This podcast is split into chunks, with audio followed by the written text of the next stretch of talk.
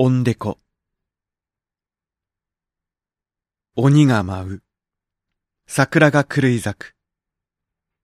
遠く、春雷が鳴り響き、目を覚ます。ああ、今年も人々は超えたのだ。長く厳しい冬の間、幾人の島民が命を落とし、悲しみに暮れたことだろう。ならば、歌ねばならぬ。回ねばならぬ。呼ばねばなるまい。春の音を。しめ縄が渡されている写し代とは一線を隠した私の祠。三百年、変わらず私はここにいる。祠の奥、神棚の下の長持ち。蓋を開ければ、小脳の香りがあたりを包む。鱗柄の着物とあでやかな羽織。そして、面。汚れを落とし、繕い、風を通す。面は、古いものの方が私は好きだ。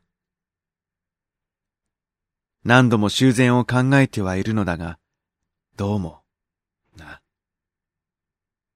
はげた塗料も、細かな傷も、愛おしい。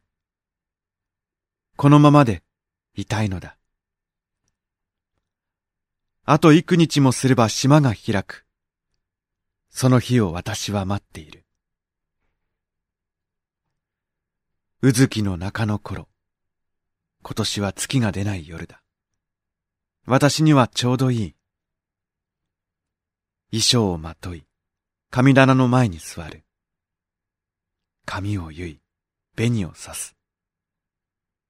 面をつければ見えぬのだけど、一つ一つを大切にしたいのだ。願掛けとは、そういうものだろう。丸く小さな鏡に向かい、私は面を取った。私は鬼になる。ドン、ドドン、ドン。お囃子がすぐ隣で鳴り響く。目を開ければ、私は神社の境内にいた。鬼の面を通さなければ見えない今の世界。私がいた頃とは随分違った人々の顔。ドン、とドン、ドン。重苦しいのに、軽快に打ち鳴らされる鼓の音は、自然、胸を高鳴らせる。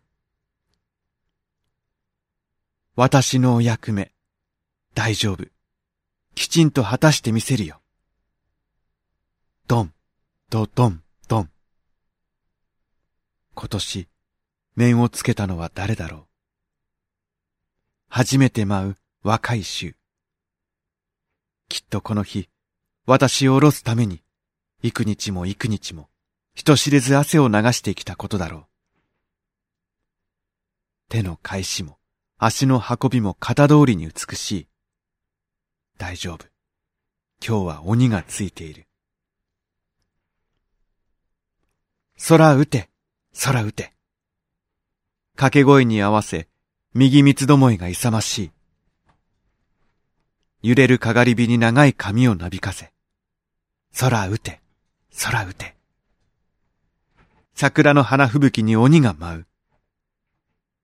五穀豊穣、覇者祈祷。きっと良い年にしてみせましょうと。